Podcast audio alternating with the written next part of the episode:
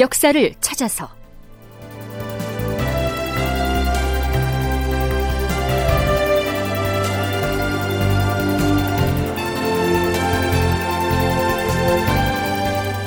제 905편. 일본군을 치지 말라니. 이순신이 화났다. 극본 이상락. 연출 최홍준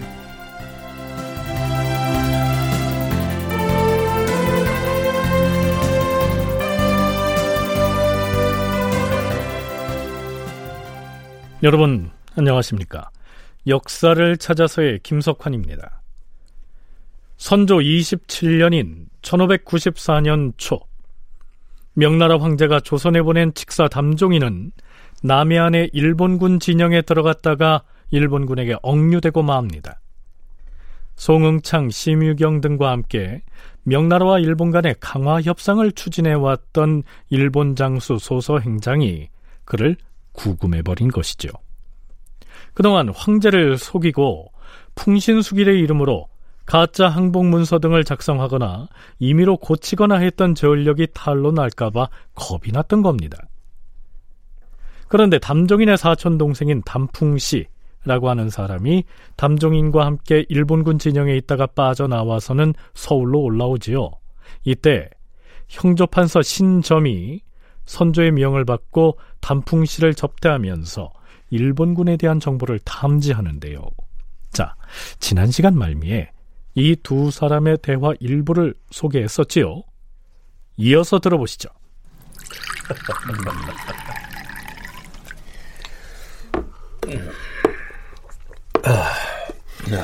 심유경과 담종인 특사가 함께 일본군 진영에 들어가지 않았습니까? 심유경은 일찍이 그곳을 벗어났는데 왜군들이 담종인 특사는 왜 붙잡고 있는 걸까요? 그 심유경은 외인들과 한통속이어서 무슨 일이 있을 때마다 일본 승려 현소와 소서행장하고만 비밀스럽게 얘기를 나눴어요.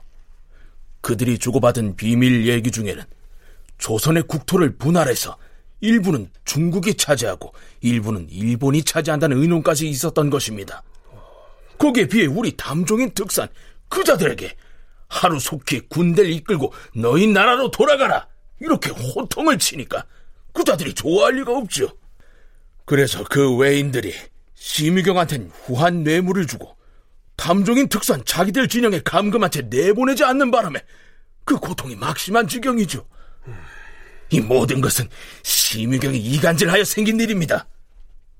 지금 탐종인 특산 왜군들의 압박을 받아 매우 심한 곤욕을 치르고 있어요. 탐종인이 이처럼 일본군 진영에서 속박을 당하고 있었기 때문에 아마도 일본군의 압박을 이기지 못한 나머지 황제의 이름을 빌려서 이순신에게 일본군을 공격하지 말라는 내용의 금토패문을 작성해서 보내지 않았을까 이렇게 추정을 해볼 수 있습니다. 순천향대 이순신 연구소 지장명 소장의 얘기 들어보시죠. 담종인 이름으로 일본군 진영에 가까이 오지 말고 치지 마라 하는 그런 내용이 적혀 있습니다. 근데 이게 왜 담종인 얘기를 보냈냐면은 이제 권시 육기학과가 있는 그 웅천외성 그쪽에 있는 일본군 진영에서 조선 수군 수시로 와서 막 화포도 발사하고 또 이렇게 공격도 하고 이렇게 자기네들 배들 막 공격해가지고 죽이고 하니까 두려운 겁니다. 두려워서 우리는 강화 교섭 때문에 지금 기다리고 있는데 이걸 자꾸 공격하니까 이건, 이건 도저히 참을 수 없다. 그러니까 당신이 좀 이걸 좀 적어가지고 이렇게 못하게 좀 해달라. 담종이한테 압력을 넣은 겁니다. 그래서 담종이 그 말 듣고 템을 써가지고 이순신에게 전달할 겁니다. 네, 그런 차원입니다. 그러니까 이거는 성창이라든지 그런 이효성 그런 차원에서 이렇게 주신다는 게 아니고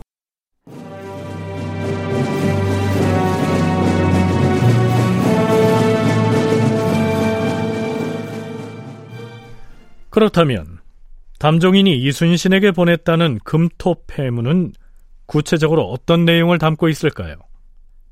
선조실록에는 그 내용이 실려 있지 않습니다. 그런데 임진 기록에 전문이 수록돼 있죠. 임진 기록은 그 시기 우의정을 지낸 정탁이 남긴 문헌인데요. 최근에야 번역 발간되었지요. 이렇게 시작합니다.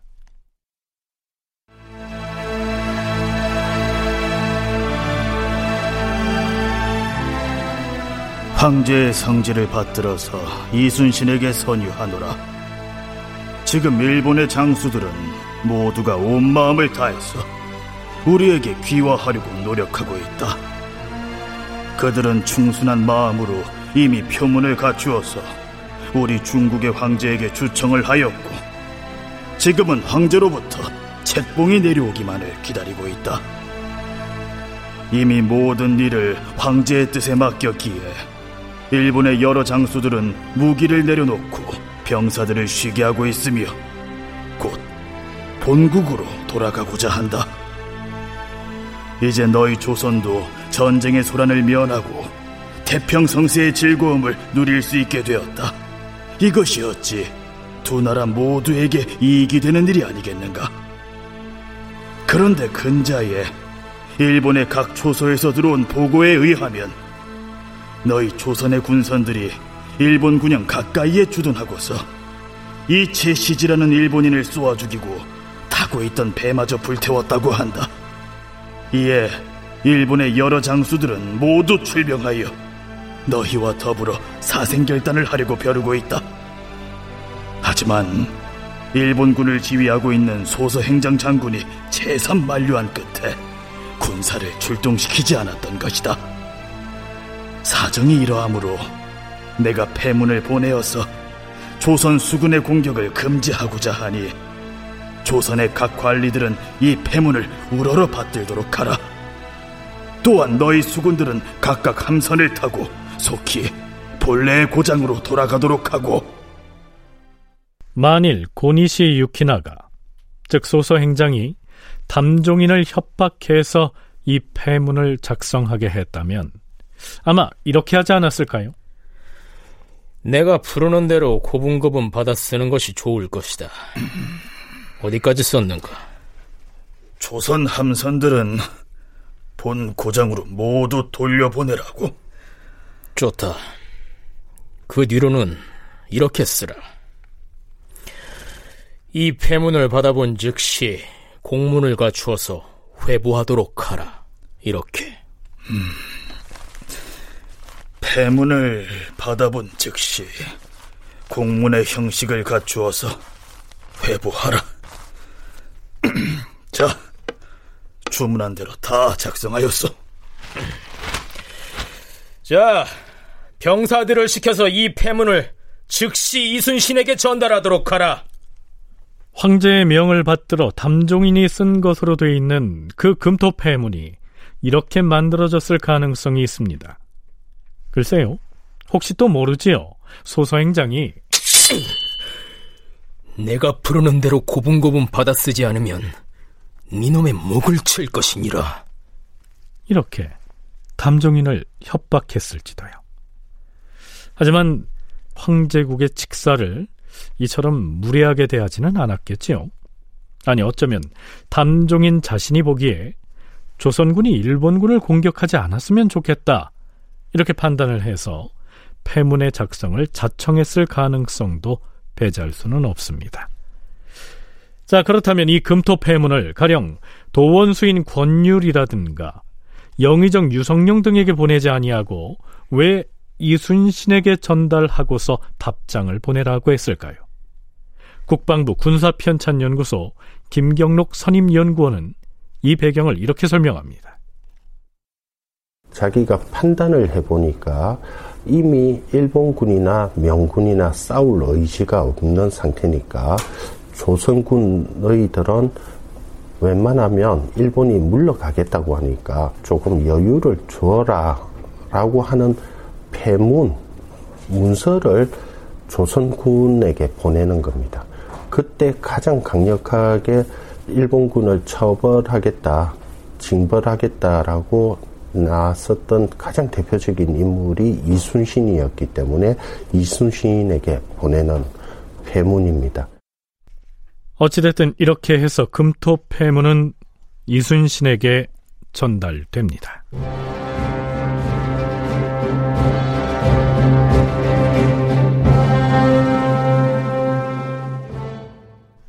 자, 그렇다면 이순신도 담종인의 요구대로 그 폐문에 대한 답장을 보냈을 텐데요.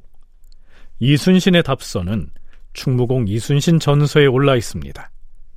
이순신은 자신이 쓴 답장이 일본군 진영에 있는 담종인에게 보내는 것이므로 소서 행장 등 일본군 장수가 읽어볼 수도 있을 텐데도 일본군에 대한 적개심을 가차 없이 드러내고 있습니다.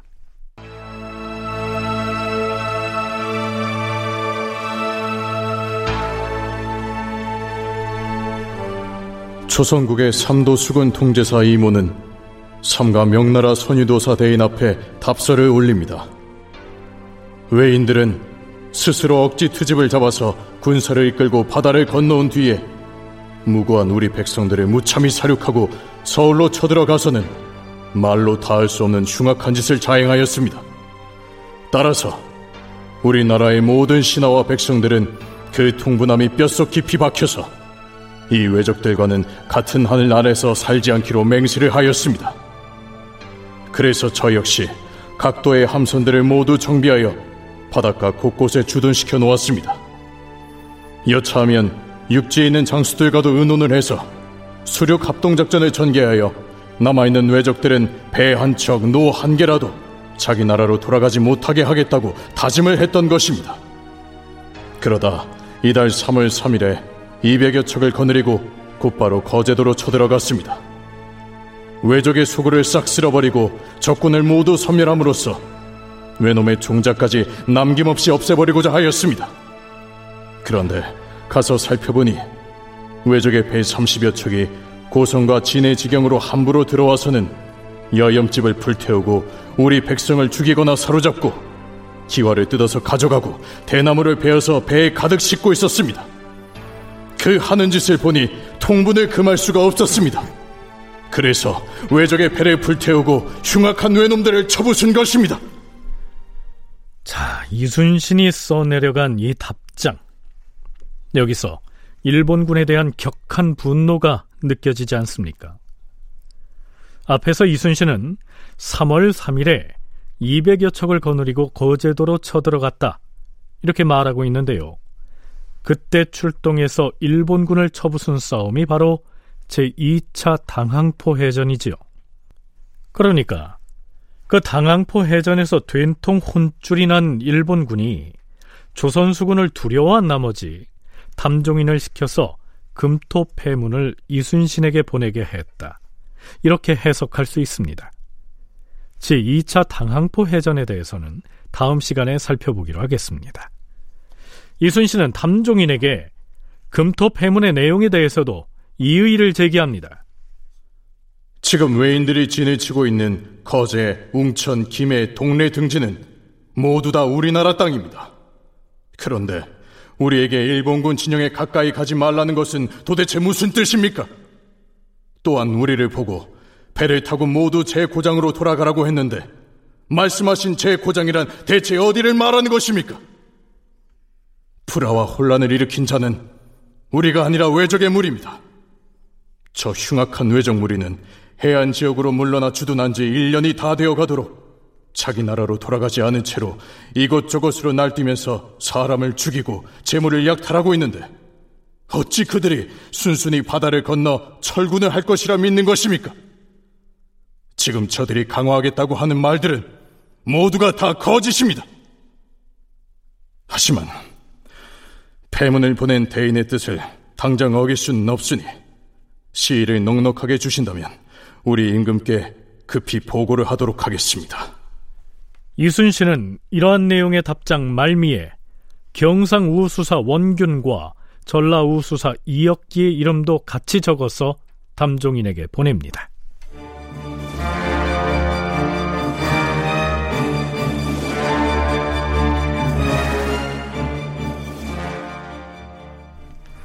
전하, 도승지옵니다. 긴이 아랠 말씀이 있어옵니다. 들어와서 고하라.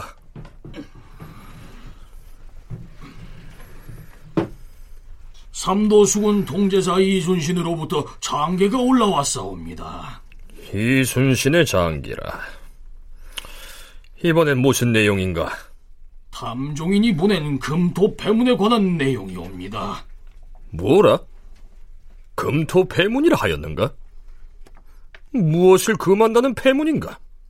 웅천의 왜군 진영에 머무르고 있는 황제 칙사 담종이니 이순신에게 패문을 보내서 향후 일본군을 공격하지 말라 하였사옵니다. 그래서 이순신이 담종인에게 회답을 하였다 했는가? 예, 전하. 이순신이 담종인에게 보낸 회답 문서까지 함께 보내왔사옵니다. 담종인이 왜 그런 패문을 그것도 하필 이순신에게 보냈다고 하는가? 장계를 가져와 보라. 예, 전하.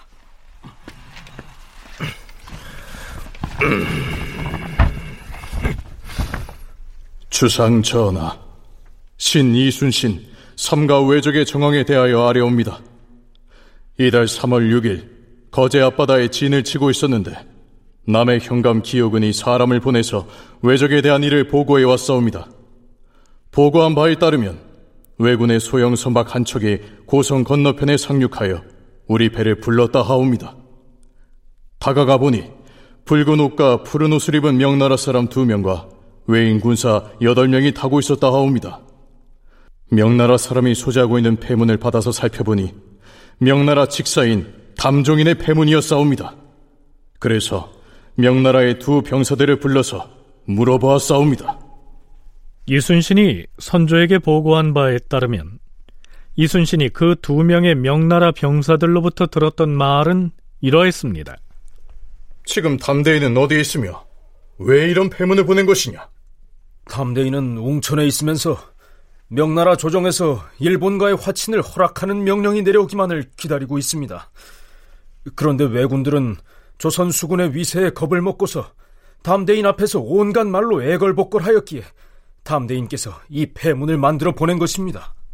이순신은 장계 말미에서 담종인이 금토 폐문을 써서 자신에게 보낸 배경을 나름대로 이렇게 분석하고 있습니다. 교활하고 속임수에 능한 외놈들이 온갖 강교한 수단을 동원하여 담종인으로 하여금 저희들의 뜻대로 폐문을 쓰게 한 다음에 명나라 군사를 시켜서 신에게 보낸 것이 틀림없을 것이옵니다. 그러면서 이순신은 또 이렇게 덧붙이죠. 이 폐문을 거절하고 받지 않을까도 생각해 보았으나 그것은 온당치 않다 여겼사옵니다. 사실 지금 우리 수군은 병사들이 다 모이지 않아서 군대의 위세가 매우 약하고 게다가 극도로 지쳐 있사옵니다. 하지만 폐문의 회답에는 우리가 막강한 함대를 동원하여 당장이라도 외적을 쳐부술 수 있으나 짐짓 차지하는 것처럼 꾸며서 보냈사옵니다. 조만간 준비가 갖추어지면 기회를 엿보아서 외적의 무리를 쳐부술 것이옵니다. 다큐멘터리 역사를 찾아서 다음 시간에 계속하겠습니다.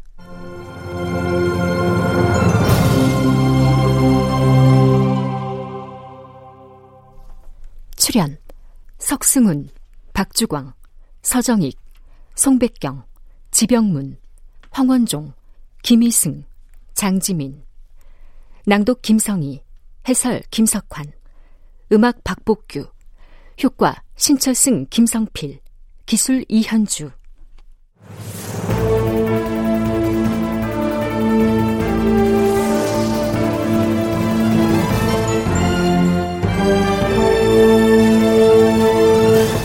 다큐멘터리 역사를 찾아서 제905편 일본군을 치지 말라니 이순신이 화났다. 이상락 극본 최웅준 연출로 보내드렸습니다.